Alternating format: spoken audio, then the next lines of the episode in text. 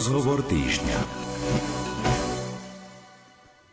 Energetická kríza má zatiaľ dosah najmä na podnikateľské subjekty, no od budúceho roka už pocítia zvýšenie cien energií aj domácnosti. Stále však nie je celkom jasné, o koľko budú ceny vyššie. V každom prípade je dôležité už teraz šetriť. Ako poradí odborník, stavebný odborník inžinier Pavel Kleskeň. Dobrý deň. Dobrý deň, prajem. Odpovie aj na vaše otázky. Telefónne čísla do nášho štúdia sú 048 471 08 88 alebo 048 471 08 89 alebo môžete napísať svoje otázky aj do SMS správy a poslať na čísla 0911 913 933 alebo 0900 8 677 665. Nerušené počúvanie vám želá Andrea Čelková. Pán inžinier, ak sa pozrieme na tú súčasnú situáciu, tak môžeme vnímať takú neistotu ohľadom cien energií, pretože nevieme presne, čo nás bude čakať od budúceho roka. Prečo je taká neistota? Celkové vnímanie tejto energetickej krízy, ktorá sa momentálne e, ženie celou Európou, vlastne spočíva v tom, že e, sa hľadajú síce nejaké riešenia, ale všetci tí politici, ktorí proste riadia Európsku úniu, ako keby čakali na nejaký čarovný prútik od Európskej komisie alebo od vedenia tej, Európskej únie, že za nás alebo za, za, za podmienky, ktoré majú jednotlivé krajiny, vymyslia úradníci v Bruseli. Toto je tá najväčšia chyba. Lebo si musíme uvedomiť jednu vec. Každá tá jedna krajina má úplne iné špecifické problémy. E, Slovensko je neuveriteľne plinofikované. Až 80% našich obcí a našich rodinných domov je pripojené na plyn. Kdežto v Nemecku je to možno 30-40% zvyšok je postavené na alternatívnych zdrojoch tepla energii. Preto Nemecko má napríklad problém, že veľa uhlia sa používalo na vykurovanie hej, a keď sa zastavil ten pohľad na uhlie ako na neekologické e, palivo, začali mať problémy. Hej. Obdobná situácia e, je v Anglicku. V Anglicku napríklad majú domy v prevažnej väčšine zasklenie oknami s jednou tabulkou skla.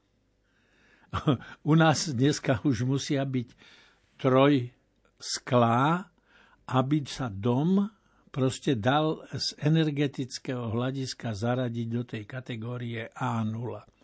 Včera som pozeral jednu internetovú stránku jednej univerzity v Anglicku, kde len teraz oni na tej univerzite stavajú modelový dom na hrane približne passive house a idú merať efektívnosť tepelného čerpadla, ktoré je postavené e, vedľa domu, tepelné čerpadlo vzduch, voda, čiže zo vzduchu sa odoberá teplo a dáva sa do vody vo vykurovacom systéme a toto tepelné čerpadlo je umiestnené pred budovou, v stene budovy a na streche budovy a idú skúmať a porovnávať efektivitu e, tohto tepelného čerpadla. Vzduch, voda. E, keď by ste e, si poslucháči boli pozreli všetky výstavy 4-5 rokov dozadu, ktoré prebiehali tie stavbárske, či už v Košiciach, Bratislave, v Nitre, tak tento typ čepelného čerpadla hej, tam bol prezentovaný v, u 90% vystavovateľov vykurovacej techniky. U nás to poznanie je posunuté možno o 5, 6, 7 rokov dopredu.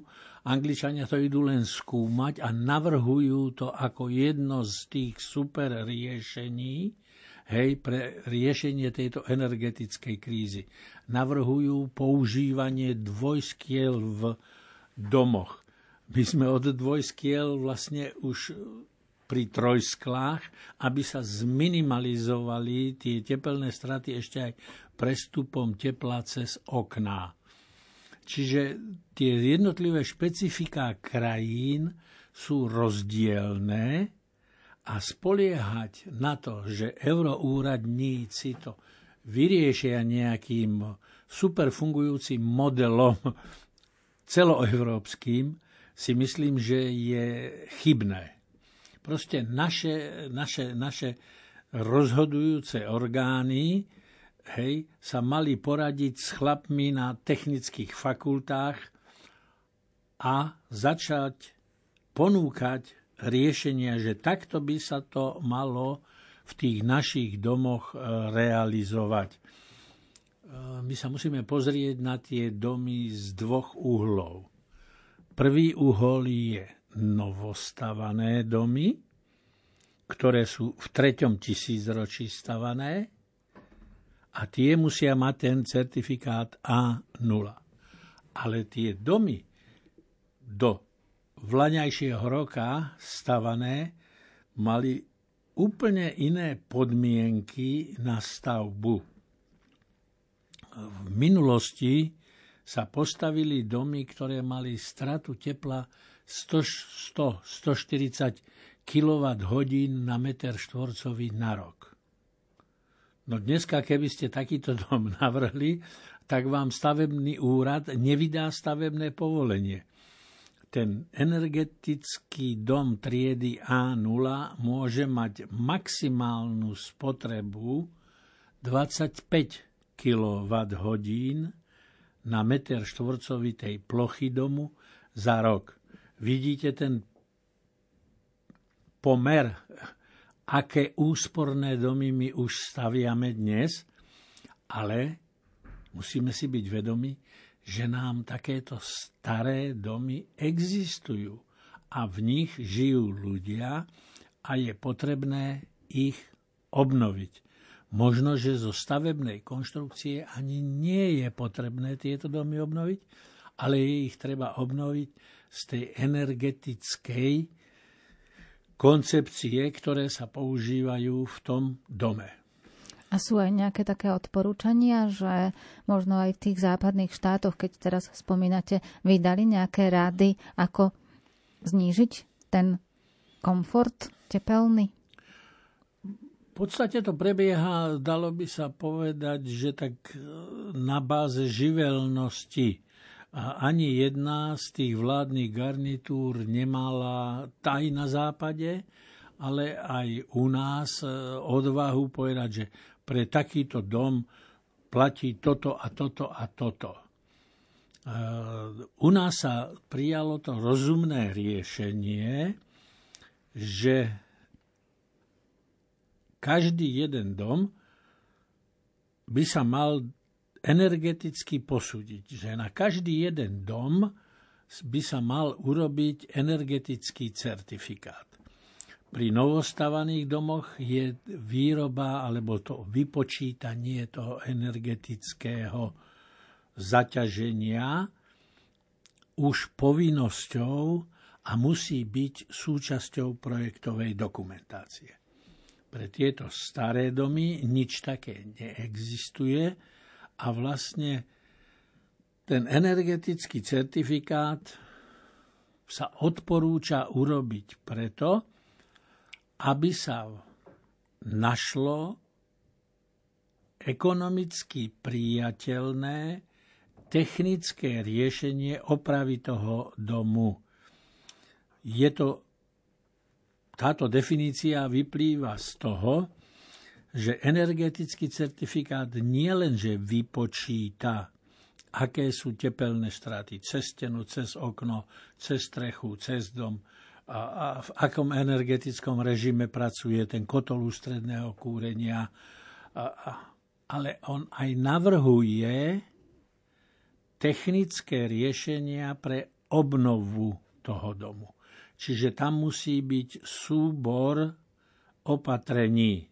Jeden z tých súborov opatrení napríklad môže byť aj to, že ten auditor, ktorý to pripravuje, toto posúdenie domu, navrhne. Systém prípravy teplej vody je zastaralý, neefektívny, lebo riešenie, ktoré sa najčastejšie používalo, že bol kotlík ústredného kúrenia a nad nimi alebo vedľa neho stál boiler, v ktorom sa zohrievala voda, 300, 400, 500 litrový, ktorý cez deň ochladol a kotol ústredného kúrenia musel začať znova kúriť a znova zohrievať takéto veľké množstvo vody. To je neekonomický princíp, a prístup k príprave teplej vody. Dneska máme technológie, ktoré vedia riešiť, e, hovorí sa tomu, že prednostný ohrev teplej vody, hej, zásobník je o polovicu menší, čiže nejaký 200 litrový, idete sa kúpať, pustíte si vodu, e, tepelné čerpadlo, teda tepelné čerpadlo e,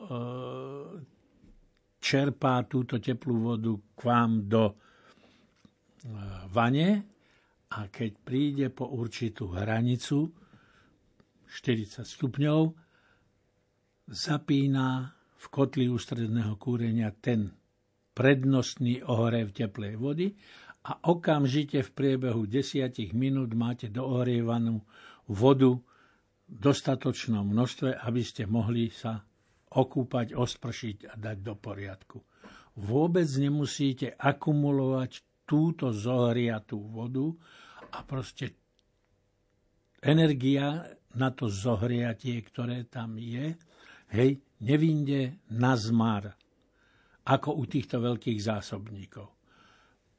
Ďalším z riešení je, že povie, že ale tepelné straty domu po zateplení sa tak zlepšili, že nie je potrebný kotol s vykurovacím výkonom 17 kW.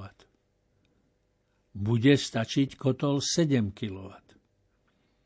A už vidíte ten efekt e, e, úspory, že ten velikánsky kotol sa môže zmeniť na menší kotlík, samozrejme aj lacnejší, Hej?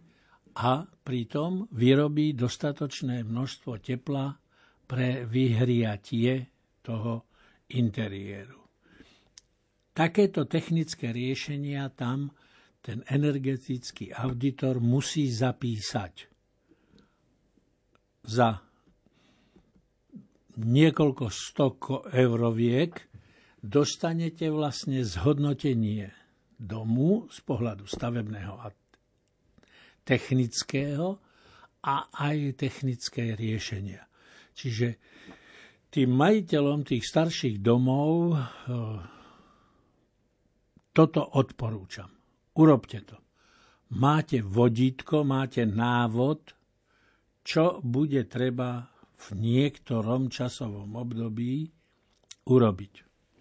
A ono, keď sa stavia nový dom, tak automaticky sa počíta s tým, že každý si za, zadefinuje, že chcem mať úsporný dom, tak si ho tak dám aj postaviť, alebo už pri tej novostavbe uvažujem nad tým, že chcem, aby tie úspory tam boli. Dá sa teda dosiahnuť také úspory, ako aj pri tých novostavbách, aj pri rekonštrukcii, pri tých starších rodinných domoch, alebo tam treba počítať s vyššou investíciou? To čo ste teraz povedala vy, je presne e, e, chybné uvažovanie. Hej. Ľudia sa boja, že, že, že, pane Bože, budem opravovať, rekonštruovať rodinný dom a bude ma to stať viac, ako keď budem stavať nový. Nie je to vôbec tak. ten energetický auditor príde, posúdi tú stavebnú konštrukciu domu a navrhne, aby sme sa dostali do blizúčko k tej energetickej triede A0. Možno pre ľudí je to španielská dedina, čo teraz hovorím, ale keď použijem výraz pasívny, asi im to bude niečo signalizovať, že to sú vlastne tie úsporné domy, ktoré de facto nepotrebujú ani vykurovací systém. Toto e, nech nie je pre ľudí strašiakom. Ten auditor povie, keď na ten dom buchneš 20 cm izolant, tak jeho tepelné straty budú blizúčko pri hrane A0 passive house a tým pádom vlastne ten vykurovací systém, ktorý tam je, nie je potrebné vyhodiť. Ten vykurovací systém sa, sa musí zrekonštruovať. A ako sa musí rekonštruovať? Napíše. Ku každému radiátoru dáte termoregulačnú hlavicu.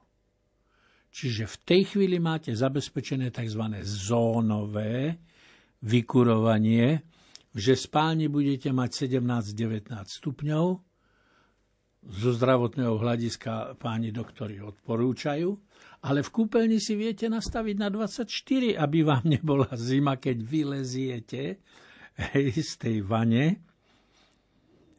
Ale je treba 300 litrovú alebo 400 litrovú velikánsku rohovú vaňu 150 na 150. Pozrite sa na to z toho pohľadu, energetického. Nestačila bývania 150 na 75? Hneď tam máte polovičný objem vody. A už máte úsporu. Hej? Takže vôbec sa netreba toho báť, že on bude hľadať a riešiť tie technológie na úrovni tohto tisícročia, ktoré je. Tiež sa ľudia boja veľmi, hej, že bude to stáť strašne moc peňazí.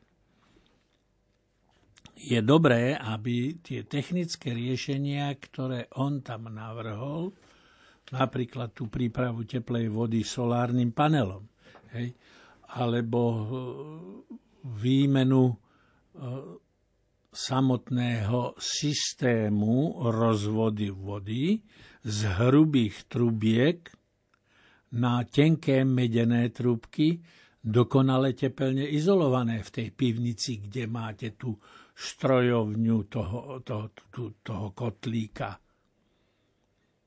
Keď by ste prebehli tieto naše domy, ktoré máme, tak v tých pivniciach tie tepelné izolácie na tých rozvodoch trubiek sú v hroznom stave. To mám vlastnú skúsenosť, lebo preliezol som dostatok e, týchto rodinných domov. Nikto to nepovažuje za stratu, však mi to kúri pivnicu. Hej, ale v tej pivnici nemôže uložiť ani jeden zemiak, pretože za dva týždne potom, ako tam dá, tie zemiaky mu začnú klíčiť. Lebo majú teplo. Musí byť také teplo v tej pivnici? No nemusí. Docieli sa to tým, že tie rúry poriadne zaizolujeme hrubou tepelnou izoláciou. A to sú takéto drobnosti, ktoré on vám tam popíše a vy si to teraz musíte spočítať a urobiť si vlastne rozpočet. A tu pristupuje do hry tá úvaha, to, čo ste naznačila, mám na to, nemám na to. No 90% obyvateľstva na Slovensku nemá úspory v takom objeme, aby to vedelo hneď v priebehu jedného roka prefinancovať a zmeniť celú tú energetickú koncepciu toho rodinného domu.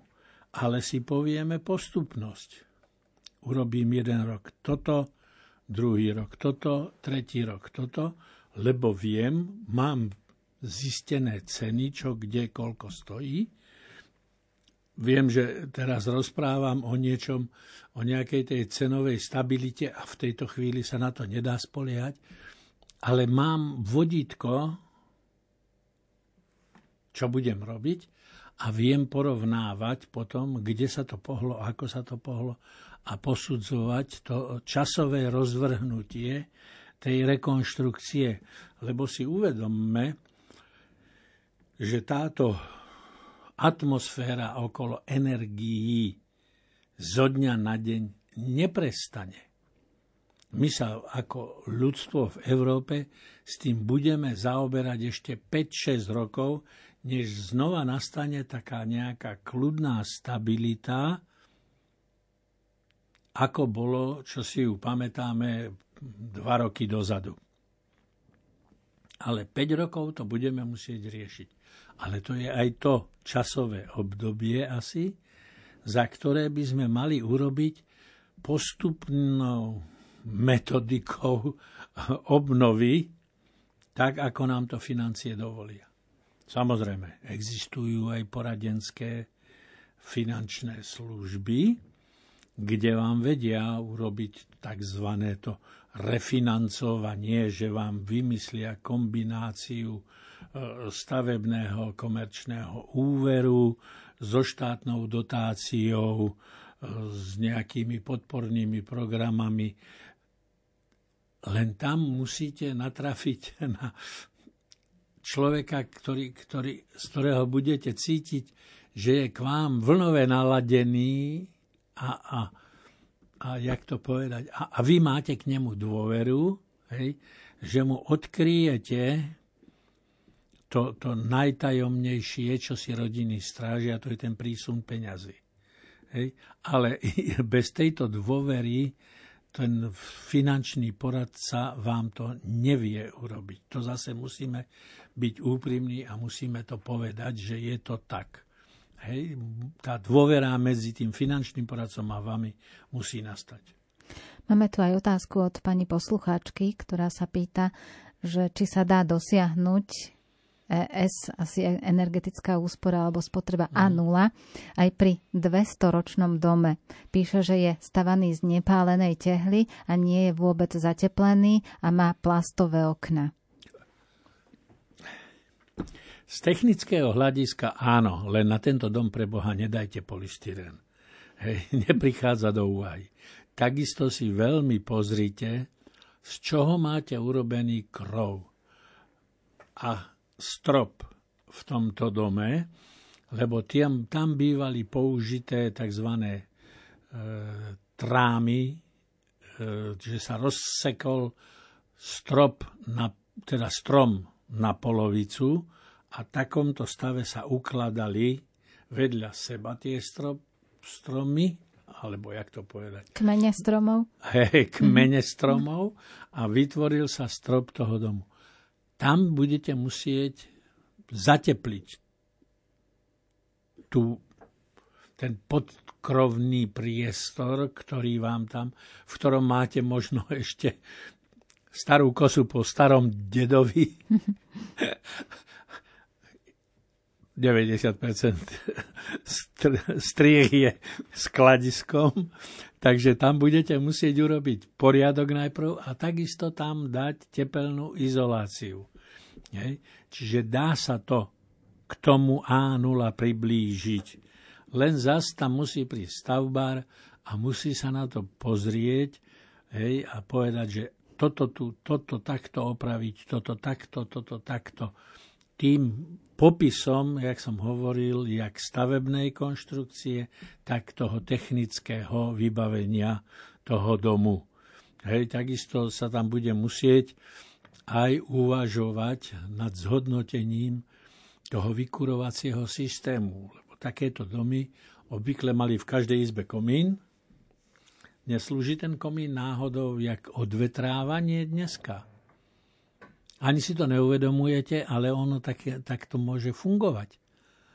Hej, že tá netesnosť toho komína, ktorý nie je uzavretý, hej, a nejaká, jak to povedať, pripojovacia rúra sa len zatrela e, maltou, on neuzavrela vzduchotesne. a cez toto, cez tie štrbinky diery vám uteká teplo cez komín von. Čiže znova poradiť sa s tým energetickým auditorom, ako to urobiť. My pri tejto téme ešte zostaneme, ale dáme prístor hudbe teraz.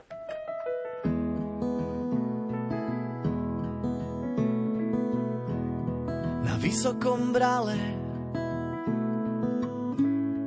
Tam na konci lesa stretneme sa spolu. Spolu stretneme sa.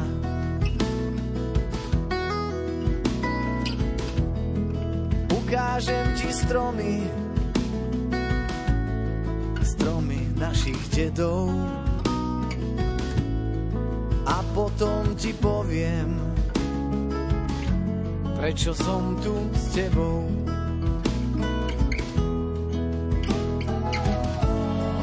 Tam, kde lipy rastú, majú ľudia úsmev široký. Chlapi skáču cez ohne, devy sa držia za boky.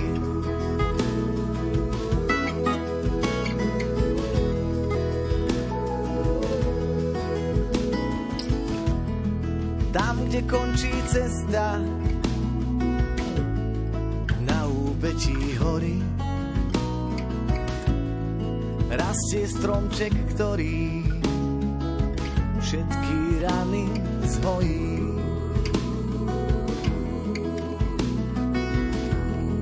Má korunu v nebi,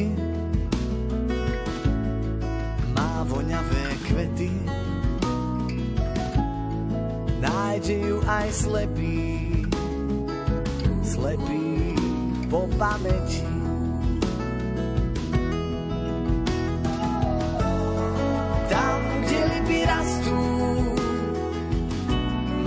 ľudia úsmev široký. Chlapi skáču cez ohne, devy sa držia za boky. Tam, kde lipy rastú, tam si domček z dreva postaví. Tam, kde lipy rastú, tam ma jednoducho žiť baví.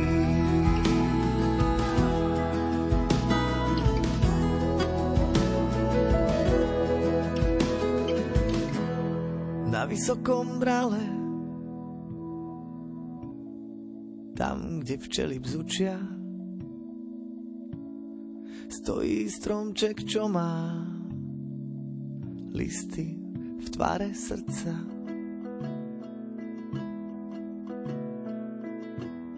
Na vysokom brale, tam, kde krúži sokol, rastú z čiernej zeme už vyše sto rokov.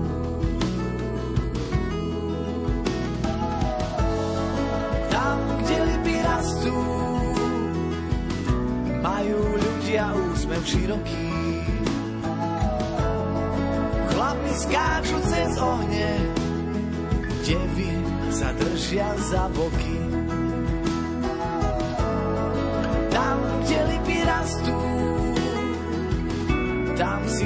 Domček z dreva postaví. Tam, kde lipy rastú, tam ma jednoducho žiť baví.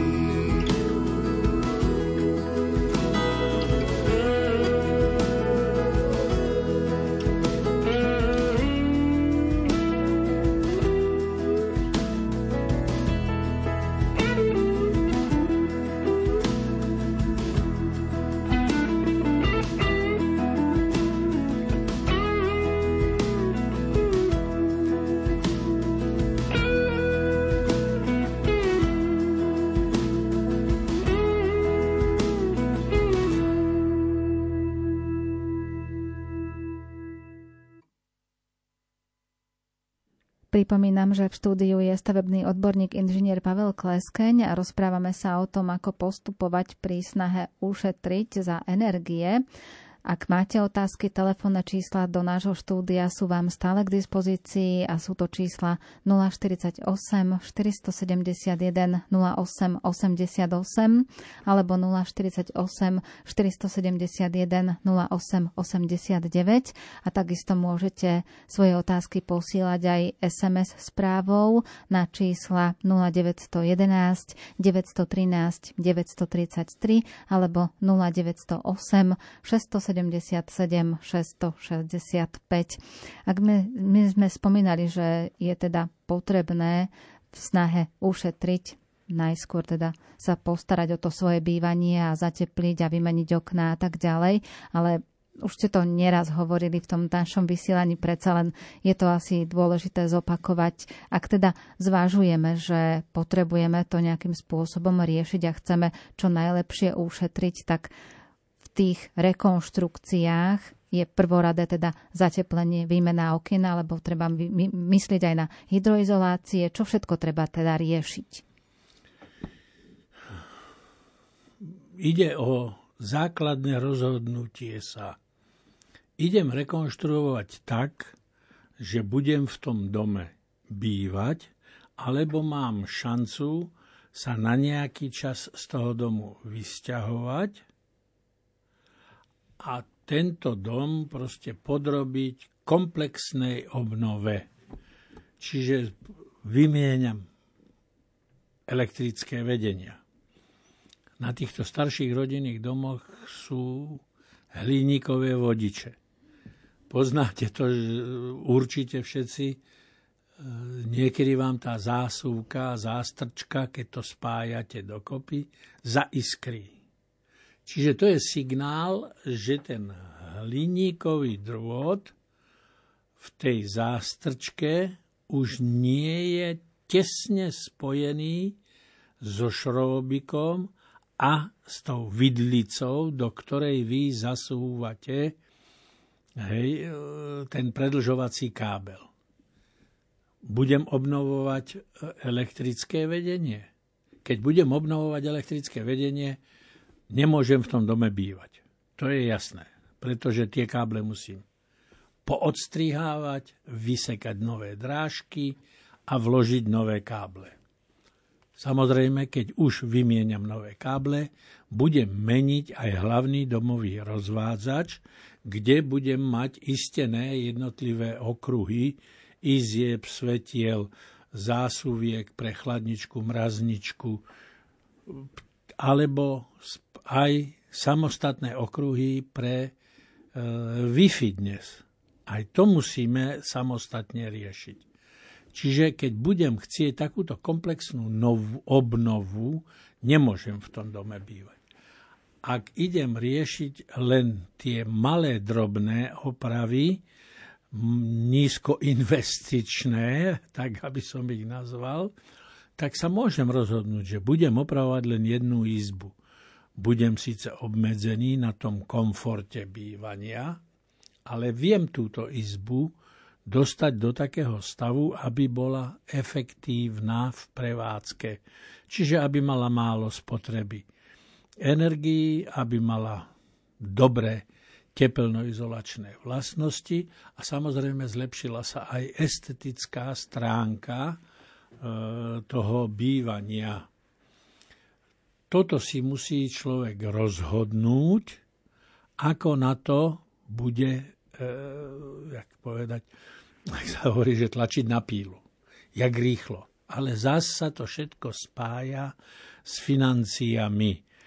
On štát síce nejaké investičné prostriedky ako dotačné programy ponúka, ale čo ja mám informácie, je to aj dosť e, administratívne náročné, aby človek splnil všetky tie požiadavky, ktoré musia byť. Je tam kopa e, dokumentov, dokladov o vlastníctve, dokladov o tie energetické audity. Vypočítať sa musí predpokladaná úspora, tá musí byť najmenej 30% energií ušetrených a Následne sa musí urobiť zhodnotenie vykonaných prác. Čiže to vychádza tak, že vy vlastne z vlastných zdrojov zafinancujete kompletne celú tú prestavbu. Tie financie by vám možno pomohol zohnať ten finančný poradca, ale tú štátnu dotáciu dostanete až po posúdení úradníkmi a dostanete to ex post po zrealizovaní tých prác. Lebo je tam tá podmienka posúdenia realizovaných prác. Z toho je jasné, že to, čo som hovoril, je fakt a vy sa na toto musíte pripraviť. No ale na to treba potom naozaj mať tie vlastné zdroje, aby sa do takejto rekonštrukcie niekto naozaj teda mohol pustiť. Áno, a preto som hovoril o tom, že sa musíte rozhodnúť, či idete do tej komplexnej obnovy, alebo len takými malými krôčkami, ako je, že idem vymeniť systém prípravy teplej vody. Hej. To je zhruba 3,5-4 tisíc do 5 tisíc eur E, na strechu bachnem tri e, solárne kolektory, potiahneme sa nejaké trúbky, nejaký kábel signalizačný, e, zabezpečovací. V pivnici postavím nový zásobník na teplú vodu, ktorý pripojím k existujúcemu kotlu, lebo nie, dneska sme bez slniečka, čiže dneska by sme veľa teplej vody nevyrobili hej, tak nám musí pomôcť kotlík ústredného kúrenia. Toto viem urobiť tento rok a viem si na to zobrať komerčný úver a pomaly to splatím. Následne budem pokračovať čím? Dáme na ústredné kúrenie všade tie termoventily, termostatické hlavice. Zas si spočítam, koľko ich potrebujem podľa veľkosti domu, podľa množstva radiátorov, cenu práce, to bude sa musieť odvodniť celý ten systém, čiže to sa musí v lete zrealizovať, ventily sa musia nakúpiť. Ale viem si potom vytvoriť tú zónovú reguláciu tepla v jednotlivých izbách. Na chodbách nemusím veľa kúriť. Nemusím veľa kúriť na záchode. ja osobne neodporúčam, ale sú také typy ľudí, ktorí proste tú chvíľu toho chladu znesú. Hej. Takúto filozofiu nejakú a viem si to tou termoregulačnou hlavicou urobiť, nastaviť tak, že, že sa to dá prevádzkovať pri znížených e, nákladoch na objem spáleného plynu. A hlavne musíme my si uvedomiť jednu vec, že tá vysoká plinofikácia Slovenska hej, sa nebude dať zmeniť z roka na rok. Slovensko bude potrebovať podstatne dlhšie prechodné obdobie, jak iné krajiny e, západnej Európy lebo oni nemajú tak plinofikované bývania, ako máme my.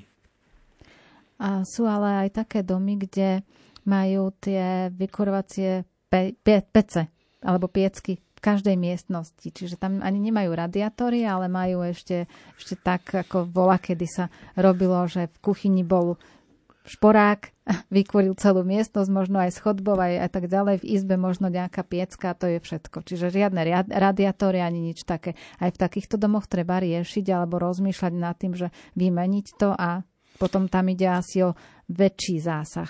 Že ak by tam možno tie radiátory dávali alebo nejaké iná, iné riešenie.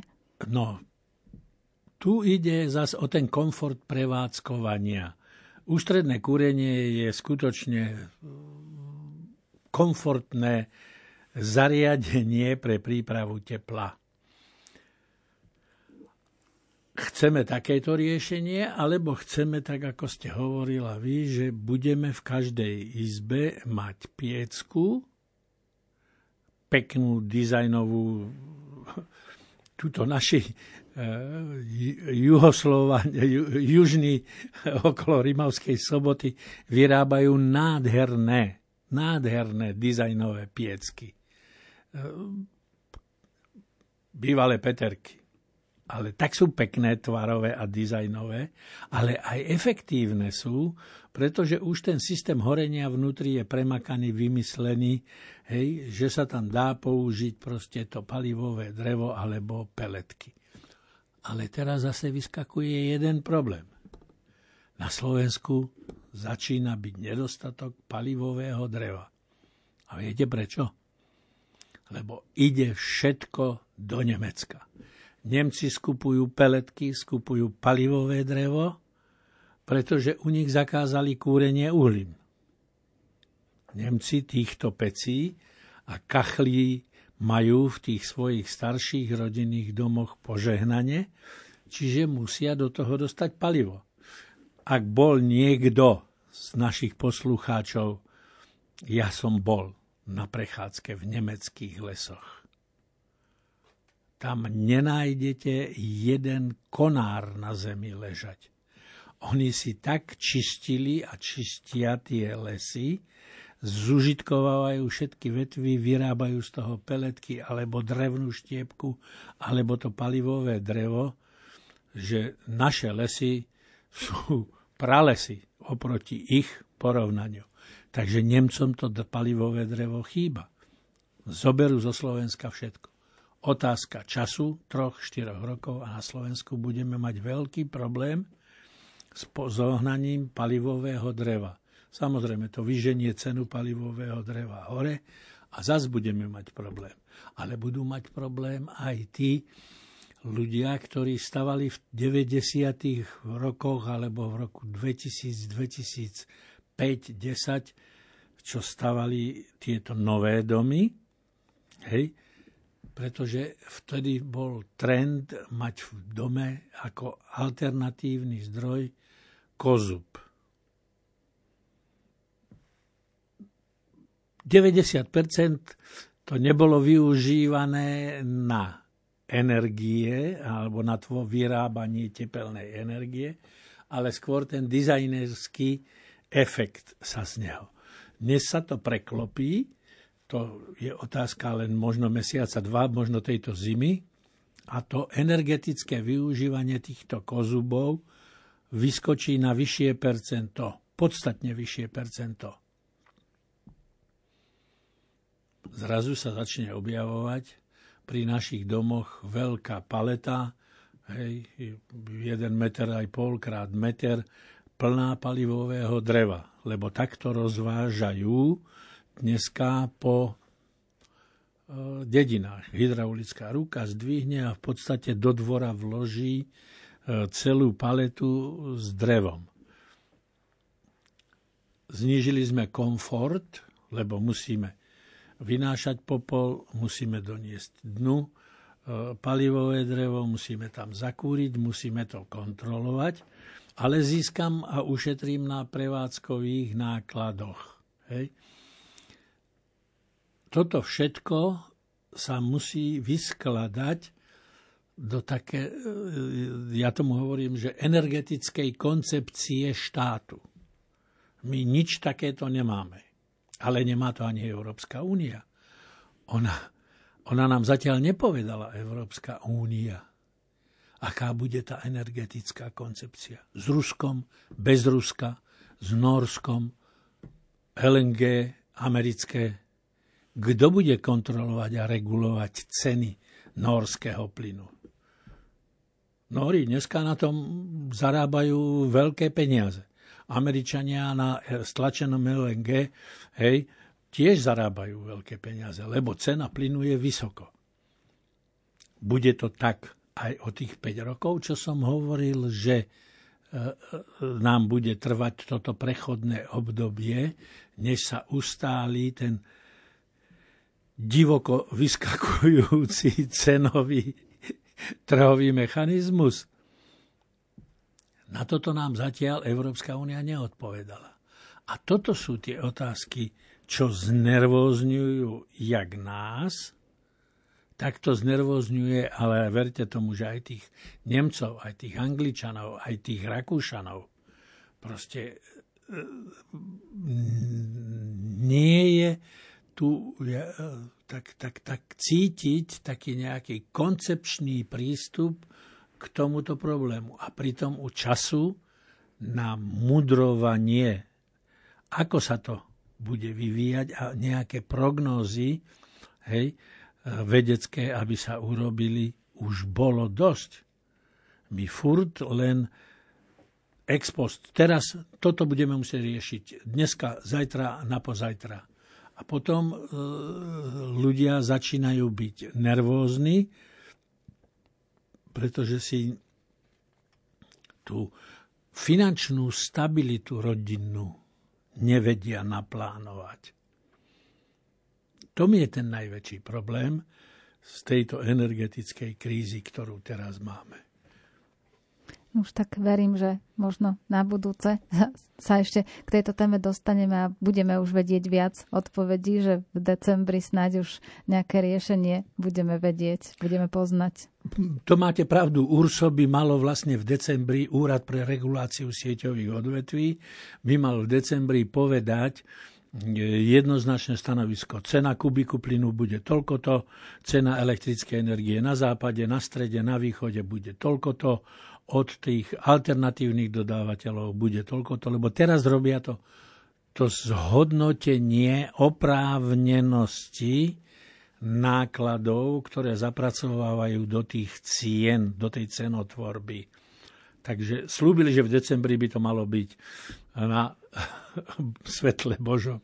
Tak snáď uvidíme. Pripomeniem, že v štúdiu dnes bol stavebný odborník inžinier Pavel Kleskeň. Veľmi pekne ďakujem. Rado sa stalo. A všetkým pri rádiách príjemný deň praje Andrea Čelková.